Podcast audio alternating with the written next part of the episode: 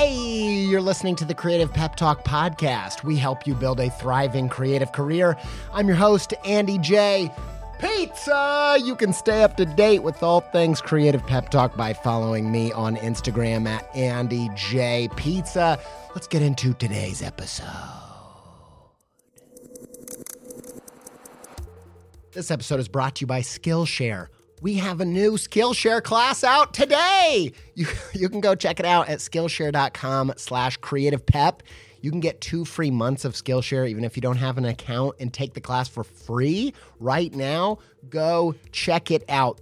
My new class is called Creative Side Quest, and the idea is that your big break is one strategic side project away. The idea is that no matter where you are in your creative career, whether you've never had a big break and you're just getting started, or you're a veteran who needs to reinvent themselves and have a new big break in a new market or a new niche, a strategic side project is the key to unlocking that next level and breaking through your current ceiling. I will tell you everything I know about how I've done that several times. You know, personally, I've broken into the kids book market, the editorial illustration market, the speaking, the public speaking market, the podcasting market. I've had a bunch of big breaks and they weren't accidents. I learned so many lessons and so much about the process of doing it on purpose along the way. And I want to share everything I know about that with you. Go to Skillshare.com slash Creative Pep for two free months of Skillshare and to get started on my class today. I am so proud of this thing. It's the best I've ever had this information, and the class format serves it so well. Go check it out. This episode is brought to you by Storyblocks Video. Storyblocks gives you studio quality 4K stock video without blowing your budget. If you need B roll, After Effects, templates, or video motion backgrounds, you got to check them out. Storyblocks Video. Head to storyblocks.com slash creative pep talk to learn more about Storyblocks Video today.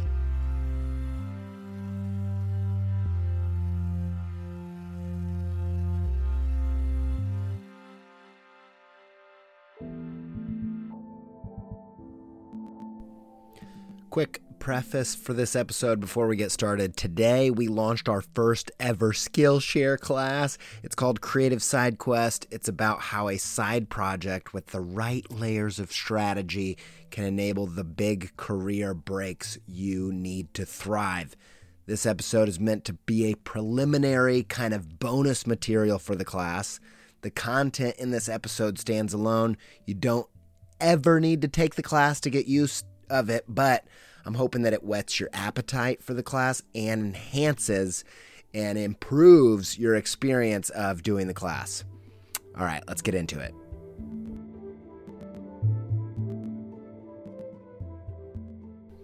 All right, I want to introduce the topic that I want to do a deep dive on today with you, my fellow creative scuba diver. Um, we're we're, we're deep diving and it starts with a kind of unusual question. So, in the Skillshare class, the first step is called Who Are You? It's, it's very mysterious for an online creative career video. Um, but we attempt to define who you are as a creative by defining your industry, market, and niche.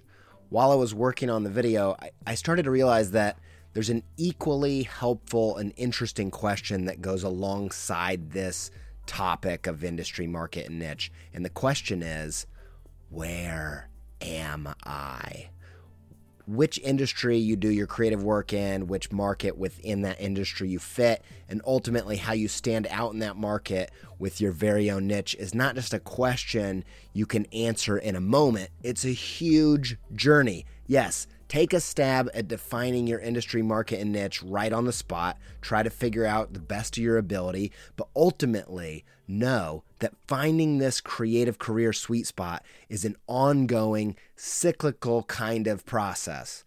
Over the course of your creative career, you may hop into other industries. You might break into new markets and define new niches. In fact, your niche might become your market and your industry might become your niche. That's really overcomplicating it for the purposes of today. But here's what's important know where you are in this three step process, this process of breaking into an industry, breaking into a market, and then solidifying your place in the niche. That is a three part process and it's a, a, a, long process. And although I think you should attempt to define it today, I think, uh, and define who you are today for the purposes of the class, I think it's also helpful to not just say who you are, but to say, where am I really? Which of these places am I stuck? Which of these places do I need to have a big break in? For the purposes of this episode, let's say finding your industry and then your market and then your niche is a three step journey. Your objective today is then to decide which of these steps are you stuck on in this current season of your creative career. Think of it like a mall map. Remember that? Remember the mall map when you're heading to Sam Goody for some new sweet Sony headphones for your Walkman so you can listen to Sugar Ray. Uh, I just want to fly on repeat. Uh, that was maybe just me. Um, the rest of the album was too hardcore. A- anyway, think of it like a mall map. Today, I want you to decide where you're going to put your You Are Here sticker in one of these three phases. Why does this matter? It might seem irrelevant to say, Where am I? Uh, wh- why do you need to know where you are? Well, for me, knowing and identifying where I am, which season I'm in, has perpetually led to significant clarity and then significant breakthrough because of the actions that I could take with that clarity. So, let me tell you two reasons why knowing where you are is a game changer. The first one is you need more than a goal. A compass is no use to you if you only know the destination. If you don't know where you are in relationship to the destination, you you might have a true north, but it's completely meaningless to you because you don't know uh, is it north of you, west of you, east of you, south of you? Those are the directions. You can also the tertiary, or uh, it's not. A, I just wanted to say tertiary. I don't think there's a tertiary direction. I think it's whatever the second version of that is. Northeast, northwest, south north. All right, you you understand how a compass works, right? uh, it, I totally derailed myself. All right there there are tons of times where I got so fixated on a goal that I didn't realize that I was actually in relationship to that goal 5 years away and several steps away. Because of this, I kept skipping vital steps and running into huge brick walls and wasting loads of time because I didn't I had a I had a destination, but I didn't know where I was in relationship to that destination. For instance, I wanted to get into picture books. I started by pitching rough sketches and stories to an editor that I had an in with at a at a kids book publisher. We did this for literally years. Literally years, I would come up with a new idea for a story, send all these thumbnails and this, you know, scrawled text, only to realize that I was miles away from being ready to pitch my own stories when I finally took stock of my actual location, where I was in relationship to this goal, and, and asked myself, where am I? I realized I needed a portfolio of kids' appropriate work. Then I needed to illustrate other established authors' books. Then I need to study and practice writing and storytelling in smaller arenas. And then, and maybe just then, I could write and illustrate my own uh, kids' books. I wasted years trying to skip my uh, to my ultimate writer slash author destination.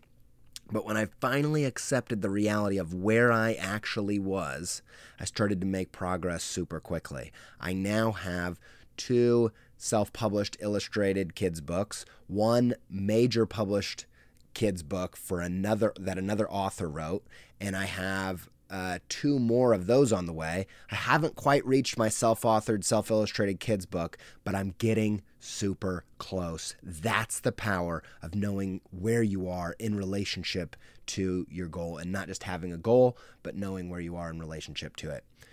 The second reason why knowing where you are is huge is that huge goals can be super demotivating. So, The day you dream up a huge goal can be this super exciting thing. Dream huge, dream big. BHAGs. You ever heard of that? Big, hairy, aggressive goals. I don't think it's called that, but it's something like that. You know, these huge goals, like I'm going to have a Netflix special, crazy things like that. Um, the day you think those up, you can be you're super pumped but the second you start heading towards that goal you might see that you're years away and that can be so discouraging that it can cause you to give up and say why why should I even try because it's just too impossible to know if I'm going to get there.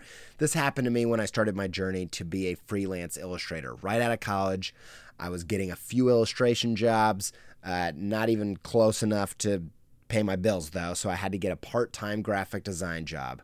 And I had to get up at 4 a.m. and take two trains and a bus to get to that job. And on top of all that, uh, my wife and I had a newborn baby that refused to sleep. She did this cute other thing instead of sleeping, where she would just scream bloody murder at all hours so loudly that I literally had to plug my ears because it was piercing my eardrums. I've never heard a sound that hurt my ears quite like my firstborn's uh, blood curdling screams in the middle of the night.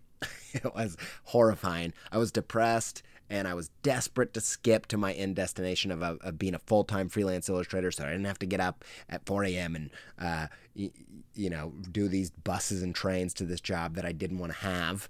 Um, it was tough, and it was in this time that uh, my dad had this inspiration to send me a book that introduced me to the concept of the hero's journey. So if you hate when I talk about the hero's journey on this podcast, you have my dad to blame. Um, but seriously. Uh, anyone that listens to this show knows I'm freaking obsessed with the hero's journey. Uh, but I've only just personally realized why I'm so obsessed with it. And, and the reason is discovering the hero's journey and its phases, because the journey is blocked out into very specific uh, phases and acts and it gave me the growth mindset. It is what literally changed my mindset from a fixed mindset to I either have it or I don't to a growth mindset, which says I can acquire it by putting in work over time. And it got me not only to accept the process and the journey towards my destination, but to be excited about where I currently was. I see this in my son's Taekwondo class. He started a year ago, and his ultimate goal is black belt. He won't get there for years. But of course, it's not just training until then. All the while, he's leveling up. He's currently on his fifth belt, green belt. I've got a green belt child. Do you know how, how freaking proud I am to have a son who's a green belt? So awesome. And the same goes for your hero's journey and your creative journey. It's not all about the final destination. There's a phase you're in right now that you can conquer, that you can go all in on, that you can make real progress on today. It's it's not all about the destination and hitting your goal. Along the way, you first need to break into your industry. That's a huge belt right? That's your first belt. Uh, establish yourself in the market. That's your second belt. Ultimately, carve out your own niche. That's your third belt. And all along the way, there are things to celebrate and get excited about and get stuck into. Finding which of these phases for you to get stuck into today can help you figure out what to focus on next, aka calibrate your compass, and motivate you to get stuck into the season you're in today so that you can level up to the next phase. This three step journey thing has me feeling a little bit like Dora the Explorer right now. Uh, but I haven't seen Dora in like 10 years, so it's all melting into Blues Clues. For this next step, I wanted to get out our handy dandy map. So, what's Boots want to do with these three clues? We go over the industry wall, through the market barrier, and into the niche kingdom. Oh, okay. Oh no, it's side table drawer. Why I that name? Side table drawer. Say it with me, everybody. Side table drawer, no side table drawing. Side table drawer. All right. For those of you who haven't turned off the podcast, please don't turn off the podcast. I will quit with the Blues Clues Dora mashup. I swear. Uh, if you just keep listening, um, don't turn the podcast off. All right. Here's the real deal. A little recap. Your big break journey this journey to uh, to your creative career sweet spot, it has three phases: breaking into your industry, then your market, then your niche. We're gonna go into uh, we're gonna yeah we've covered this idea, the industry market and niche bullseye idea, in a different way in the past, but we're gonna define what I mean by that and kind of think about it in a different way that I think has potential for new levels of breakthrough. Um, your job is to determine which of these phases you're currently stuck in. Think of them as like seasons of the year. You're one of these is the season that you're currently working on.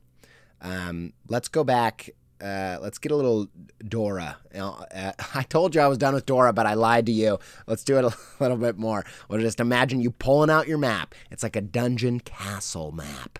You know, I like that. Uh, there are three layers to this creative career castle you're trying to break in. Try to envision this in your mind. The first barrier, the outer wall, the curtain wall of the castle, if you will, that's the industry. Think of your industry like uh, like the curtain wall or the moat around the castle. The second barrier that you need to break into, the market. It's like that little in inner wall uh, that has a drawbridge and all that stuff. The third barrier, the niche, that's the inner fortress where you slay the dragon and and you attain your goal and collect the treasure. As the marketers say, the riches are in the niches. Um, does that make sense? So we're th- imagining your industry, market, and niche as three layers to your creative career castle and each one is going to require certain expertise, knowledge, uh, tools to break into. Now, we're going to go through each one of them right now and figure out what you need to break into them and figure out which of these you're currently stuck on. All right, let's storm this creative career castle. First, the first barrier is the industry moat.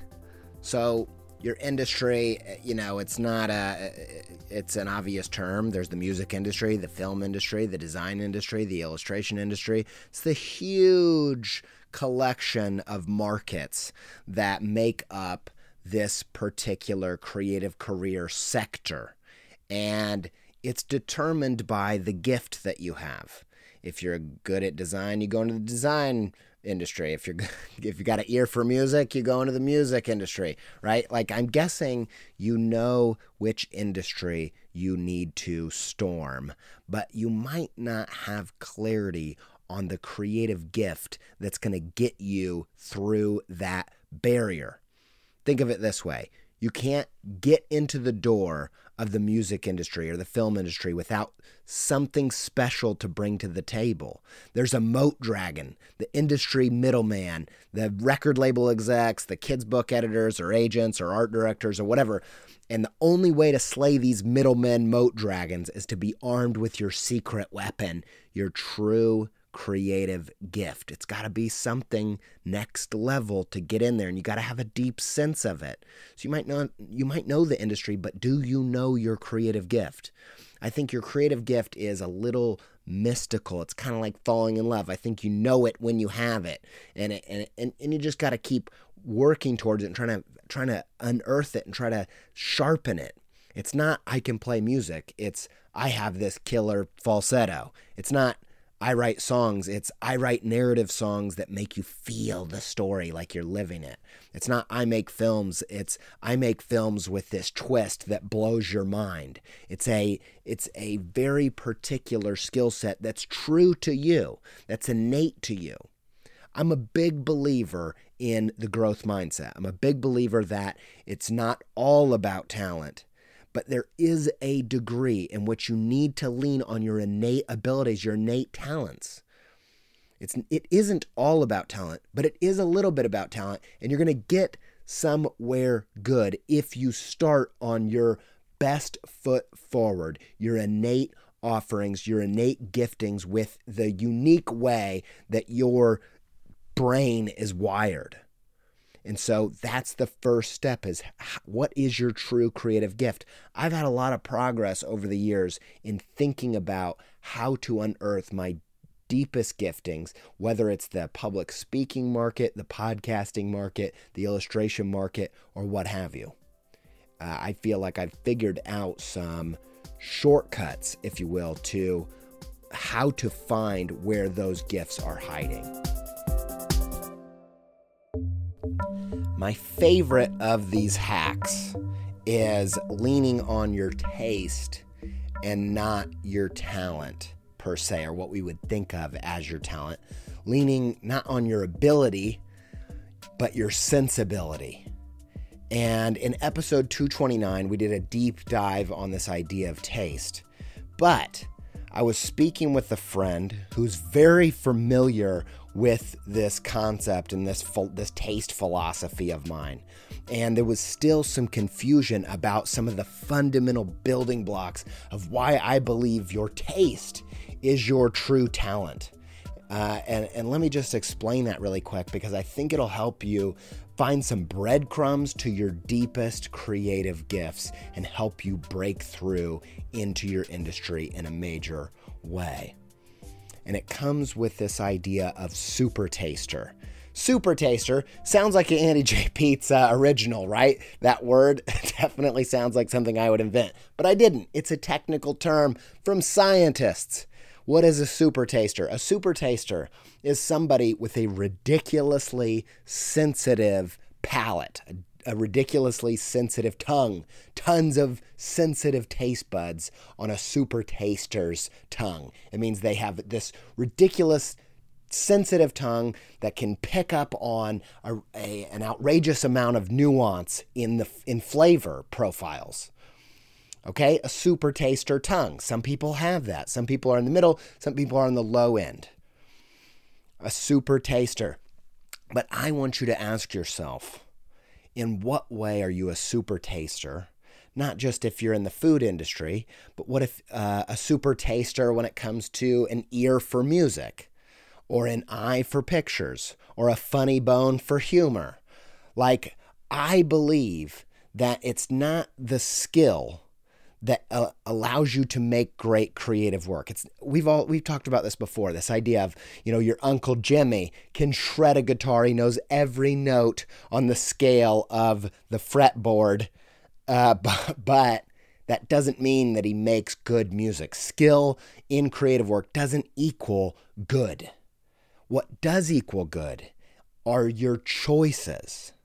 And to make those choices, you need creative intuition. Your creative intuition is informed by your palate, your sensitivity. Let me explain it one other way.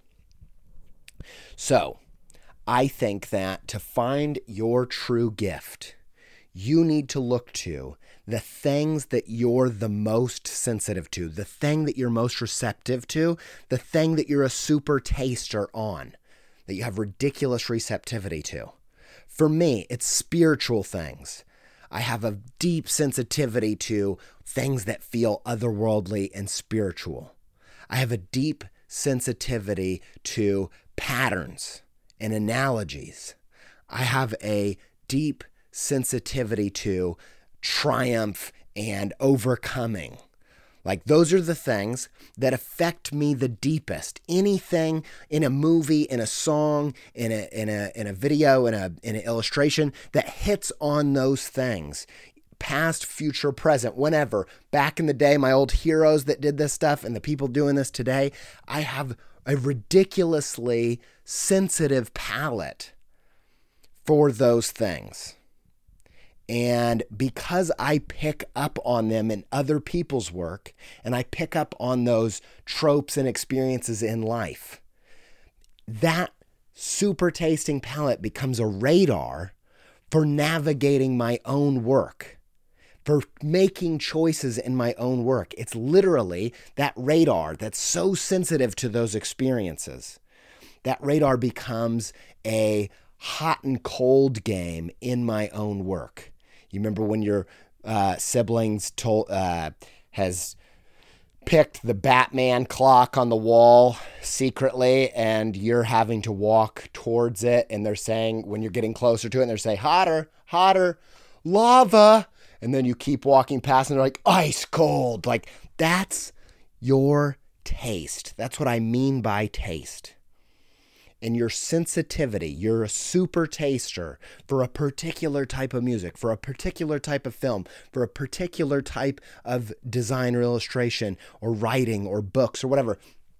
You have a this radar, this taste that if you're receptive to others, if you have a deep receptivity to a, a, a genre or a trope or uh, in, in other people's work, that same radar is going to allow you to have a creative intuition to make choices, not just with knowing all the notes on the fretboard, but knowing which to pick to get to a certain end. Which is going to get you hot lava and which is going to give you ice cold. To me, that sensitivity, where you're a super taster, that is the defining quality of your creative gift because you can be uh, a musician that only knows a few chords, but if you have an outrageous amount of taste buds for that type of music that you're trying to play, you can do breakthrough work. And so the best place to start isn't in your ability, but your sensibility, your taste. What are the things that move you in a deep, passionate way that you one way that you can know is the guilty pleasure idea that we've explored on this show. This idea that, um, you know, things that move you that maybe shouldn't because you're just extremely sensitive to those things. Now, uh, you know, I think that there's an interesting thing going on here because we're talking about talent and, and, and instead of, you know, work ethic. And I like to, you know, be real about the fact that, you know, everybody might have some ability to be athletic to to to a certain degree, but not everybody's going to make it in the NBA. And the same goes for your taste your what you're a super taste on. It doesn't matter how hard you try if you just don't have as many taste buds as the next person and this is a taste contest. Right? Like when I sip whiskey with my grand uh my I was going to say granddad. It's not my granddad. It's my kid's granddad. It's my father-in-law. When I sip whiskey with him and uh he smells it and he says, "Hmm, I'm uh detecting caramel and uh, vanilla notes. And right at the end there, I'm uh, picking up on a uh, I, I don't know uh, some uh, some maple syrup. Do you get any of that? And I smell it. Mmm, smells like whiskey. That's what that's what my nostril palate has, and I taste it, and I'm like, mmm, good whiskey. And he's and he's you know describing this elaborate pro- flavor profile. I just don't. I can't stand up to that. I don't have the innate thing. And I think that, you know, Malcolm Gladwell that would say that, yes, 10,000 hours, that's what it takes to be a master, but it's 10,000 hours of the right type of work. Right? If you go the wrong direction and you keep going, you're actually getting further away. And so I think where you start is incredibly important, and you should lead with what you're a super taster on quick disclaimer just for a little bit of encouragement that if I think it's maybe even less about being a super taster and it might be more about knowing what kind of taster you are, know, having the self awareness to know that uh, you have a limited flavor profile, uh, uh, right? Uh, Guy Fieri like he, he's a great example of somebody who he probably isn't a super taster, but he's able to make content and and deliver dishes that speak to the niche of a group of people that aren't super tasters, that don't have a ridiculous, you know, they need freaking hot sauce, nacho cheese, bacon on everything just to feel something on that tongue right? And so there's something even weird about that. Like you don't maybe you don't even need to have all that nuance because there's audiences out there that need something less subtle. Like you know, it's it, there's a huge spectrum of here without undoing everything I've said. I think it's uh, the interesting thing is to understand your super tasting ability, having that self knowledge, and leading with your innate uh, sensibilities rather than um, just trying to develop them from scratch. This episode is brought to you by me, me and Skillshare. We collaborated together to create a class and a body of work that I am genuinely psyched out of my mind about. There is uh, this expression of some of these ideas from the podcast and a bunch of new ones is something I could not be more proud of. It is my favorite thing that I've ever made in the creative education space. I feel like the format of a class and a video series does a bunch of things that I've never been able to do here on the podcast. And with the team at Skillshare, I think they just freaking knocked it out of the park. If you are trying to orchestrate your first big creative career break, or you need to reinvent yourself, you're a veteran and you need to uh, an, another new break into a totally different industry or market or niche, go check it out. Skillshare.com slash creative pep. Even if you don't have a, an account, you can get two months for free. Take the class for free. After you listen to this episode, go check it out as soon as possible. I think you're going to love it. It's a I hope it's just a freaking gift to the creative pep talk community. Uh, I think it's been a long time coming. I think you're gonna love it. Go check it out at, at Skillshare.com slash creative pep. This episode is also brought to you by Storyblocks Video. Face it, man. Just face it. Face it. Will you turn around and face it? Face the facts. The facts are, you know, you're you don't always have the budget to go capture live video. You know, maybe you're making a, a video on climate change. You don't ha- you can't go to the Arctic and watch those glaciers melt in real time. This ad has become very depressing. I'm sorry. Um, get past your existential dread by going to Storyblocks Video and go watch videos of cool penguins make that into a video, it's still connected to the pain. Anyway, uh, honestly, golly, while we're while we're still on this planet and we're making cool videos, oh my gosh, Storyblocks, please just understand. I'm humanizing you. I'm I'm endearing. I don't know, but they do have a bunch of cool video on there, and you're gonna and, and if you're in the video space and you need some stock footage to up the ante, up the level of your video, go check it out. Storyblocks.com slash creative pep talk to find out more. Thanks, Storyblocks. The second barrier of this creative career castle is the market castle wall. Here's the thing you need to know about the market it's not a one person job. You can't get over this wall without other people. Maybe you've got over the industry moat, you've broke through, you slayed the gatekeeping middleman moat dragon with your true creative gift, your pencil in the stone, your master sword, your elder wand. You've got it, you got through, you're armed with a weapon, but now you're hitting that market wall. This segment of your industry, this this place in which people with your particular flavor of gifting earn a living. That's your market. For me, I'm in the illustration industry, but the market of kids' books. To have a significant breakthrough in this market, I can't do it alone. I need to find my people. Let's call these people your market party. You know, like a fantasy RPG party or Dungeons and Dragons party. It's like a group of ragtag medieval uh, warriors, you know, different They've all got their different vibes, but a common goal. Use that super tasting ability from the first phase in the industry phase. Lead with that. Let it tell you who like like with Spidey Sense, tell you who is making the most inspiring, exciting work in your industry and what are they doing? Like what genre or or market or segment of your industry are they congregating in? These are your people.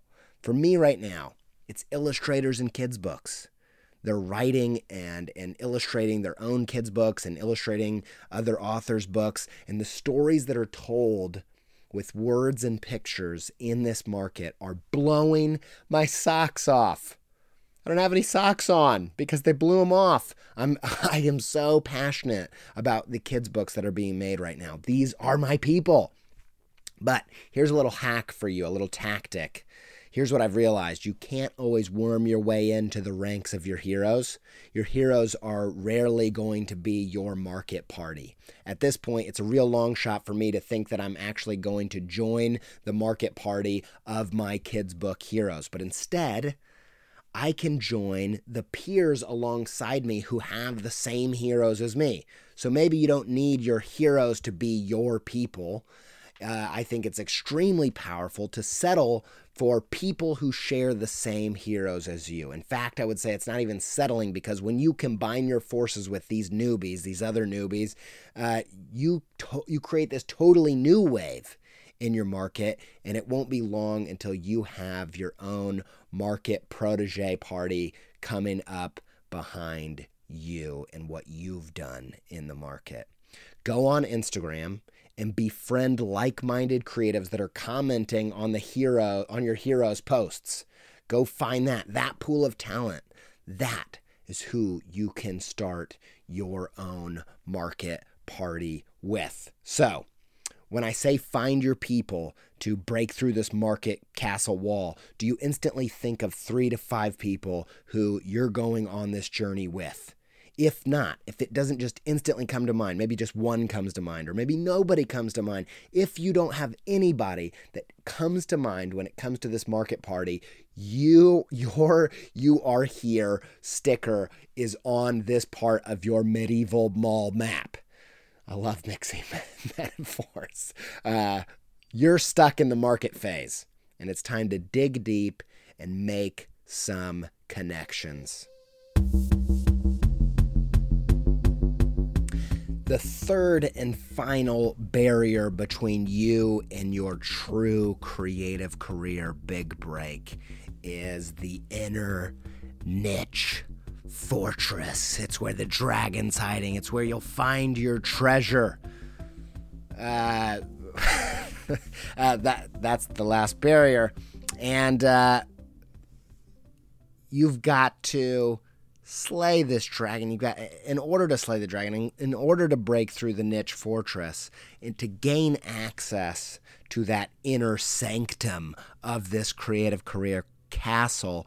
Here's what you've got to have. You've got to bring something unique. Your niche. It's carving out a unique space in your market where you are number one Seth Godin argues in his book, The Dip, that nobody goes to the second best pizza place for dinner in your town, right? Like, it, it, they've got to have some niche. They, you might actually go to the second best pizza place if the pizza's second best, but it's also way less busy, and that's what you value. So you, they're the number one least busy pizza place in the town, but you've got to have something or people aren't going to go to you. You've got to bring something unique. You have to create your own niche. So, in uh, fantasy parties, every character on the team has a different role. Every character in the party has a different character class. In order to get a real shot at your big break, you got to define your own creative character class. Are you a creative bard, a mage, paladin, whatever that is. I don't know what that is. I'm not that fantastical. Uh, but if your market party already has a bard, you're going to be playing second fiddle, stuck on the bench. You're going to, if someone has everything you already have and they're already established in the market, you're constantly going to be backup relegated to that creative career fantasy bench. I don't I don't know. That's sports and fantasy. Um, metaphors happening. So you'll be stuck outside the niche fortress unless you can define and embody a true unique offering in your market. In plain words, how are you different to the other people in your party? Here's a few different areas where you can carve out a niche by how you're different than them. First of all, your identity. Maybe no one with your particular identity and background is already at this market table. It makes me think of uh, SZA, you know, S Z A. Uh, for those who aren't into the R&B music space. Um, I feel like her music, her album, really m- reminds me of like a Frank Ocean album from the lens of uh, a feminine perspective. And uh, there's so much stuff in common, except it's just totally from a different angle. Sometimes that's all you need. Another angle that you can carve out your niche from is your medium. Your creative weapon of choice might just be different. You might be piano based when all the other people in your market are guitar based. You might be uh, line drawing based when everyone else is using, shapely watercolors.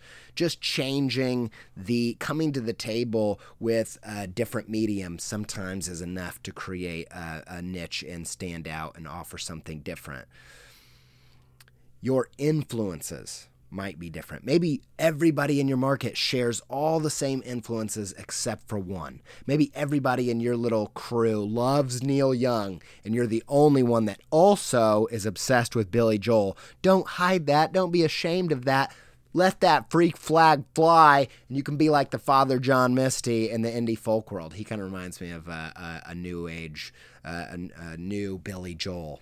I don't know if that's true or not. I might just be talking crap, but that seems right at the time. Uh, another way you can just stand out is you're just your quirks, your stylistic flourishes that are unique to you. Could be experiments that have kind of rolled into uh, everything that you do and become a thread through your work. Just little tiny weird choice differences that no one else in your market chooses. Whatever it is, however you want to do it, realize you've got to offer something different of value. You've got to be number one. If you can't make the best pizza, be the quietest pizza chain in your town, but you've got to have something. If you don't, I just like this idea, so I'm going to say it again. If your market already has a creative bard, you're constantly going to be playing second fiddle, literally stuck on the creative career bench Find your difference. If you don't know right now, r- right when I bring it up, you don't know how you're different to your peers, that's where you're stuck. That's what's holding you back. That's what's keeping you from the riches and the niches, as the weird marketers would say. Uh, you're stuck trying to break into that niche fortress, and you know where you are and what you got to do next.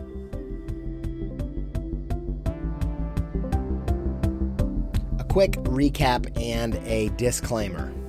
So, where are you stuck? Are you stuck with the industry? Do you not have a clear sense of your creative secret weapon, your cre- creative true gift, your true super tasting? Do you have an ear for music? Do you have an eye for pictures? Do you have a funny bone for humor?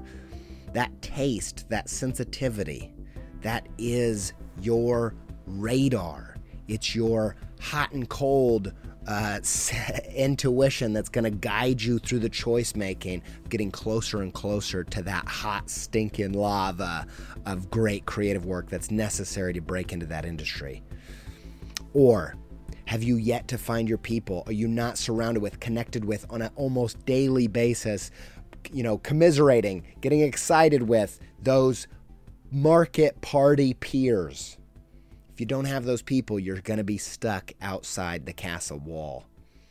It's not a one man job. Get in there. Get stuck in with your heroes or your uh, uh, peers that share the same heroes. Or are you stuck right outside of the treasure vault, the niche fortress? Have you yet, maybe you have fit in so well with your market party that you're playing second fiddle. You're you're a, the second creative bard. Why do I have to say that three times in this episode? I don't know. I just liked it. Um, little nerd humor, I guess. Um, but have if you have not defined a clear valuable difference that sets you apart from those in your party you have yet to define your character class and you'll be stuck outside of the niche fortress now real quick this is kind of a meta extra layer that can kind of be confusing but i think it's worth mentioning that wherever you're stuck realize that that side quest that we're doing in the Skillshare class often really breaking through that next layer of your creative career castle requires doing an entire side project, doing an entire side quest. The only real way to work it out is to work it out in the work and not in your head. You know, I don't think I found my gift until I'd made a huge creative side quest project. I don't think I'd really broken in and fit into that market without making a bunch of work and bridging that gap between me and my heroes. I don't think I ever really got original offering a unique, valuable difference to those in my market party until I made a bunch of work attempting to do so. So, yes, have a clear sense of where you are stuck on this map, but don't wait to start making work. Take a stab at defining what you want your industry market and niche to be. Figure out where you are in relationship to that goal and start making work.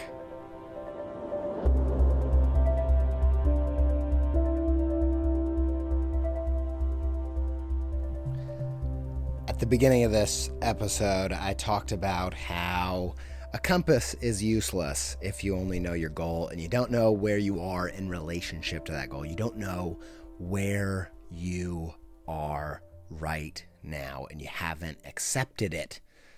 And I told you that early in my journey to break into kids' books. I wanted to skip to my ultimate goal of having a major published book that I had authored and illustrated, and I wanted to skip right to that destination.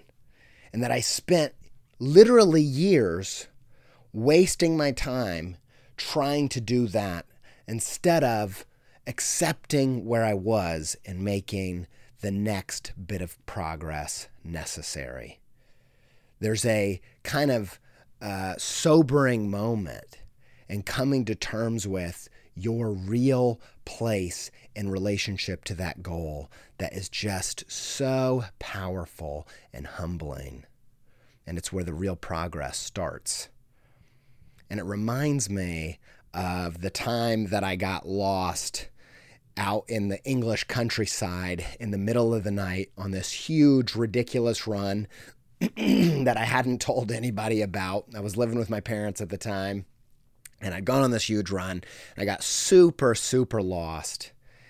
And I just kept going. I just kept searching for a road back to my home. And I was so embarrassed that I just kept going until it got later and later and darker and wetter because it was England. And I had, uh, I started developing um, calluses or uh, uh, uh, blisters on my feet, and it was just an absolute disaster. And it wasn't until I let go of finding my home and accepting where I was that I actually made any progress. I flagged a car down and I used a stranger's phone to call my dad. And my dad asked me, Where are you? And it was at that moment that I had to accept that I was miles and miles and miles away. And I was deeply lost. And I asked the guy in the car, Do you know where I am? Do you know any landmarks? Nearby that I can tell my dad so he can come pick me up? And he said, Yeah, there's this, you know, famous pub just a few streets over. It's you can't miss it if you go, if you if you know where you're looking. And so, in that same way, it might be time to let go of that ultimate goal, to humble yourself, look around and find the landmarks of where you are now. And if you will do that, I believe that you will find your way to that creative career sweet spot, that creative home where you're balancing creative fulfillment with financially thriving and you're thriving in a whole new way.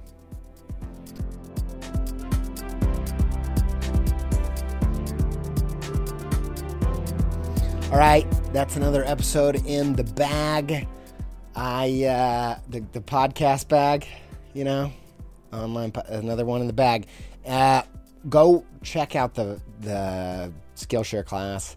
I think you're gonna like it. If you like this podcast, you're definitely gonna like it. Um, this format was an absolute treat and blast, and uh, it was. I, I cannot speak highly enough of the people at Skillshare. They knocked it out of the park, and it was a blast working on them with it. Lots of blasting. Uh, go check it out, Skillshare.com slash creative pep. Two free months. Take the class for free and then go get all those other good classes. They have a ton of uh, high caliber creatives making amazing stuff on that platform. And I'm happy to be collaborating with them. Thanks to Yoni Wolf and the band WHY? for our theme music. Thanks to Alex Sugg for our Creative Pep Talk soundtrack, Volume 1. I get high on my own supply all the time, in that I am constantly, embarrassingly so, uh, into the soundtrack to this podcast. And I go on Spotify. You can also go on Apple Music. And I listen to it because it's great instrumental music that hypes me up when I need to get in the flow state on some of my drawing. Uh, thanks, Alex, for making this, this, thing so special. It it means a lot to me. It's kind of become my uh, personal soundtrack as, as well. Thanks to Chris Graham for audio assistance from Chris Graham Mastering and the Six Figure Home Studio podcast. Thanks to all of you for tuning in. I hope this episode enables your next big break if you want to have a thriving creative career, you're going to have to string together uh, a handful of big breaks. And uh, you, you, need to not do it on accident. You need to know how to do it on purpose. And I hope these ideas and tactics and tools allow you to do so. Until we speak again, stay pepped up.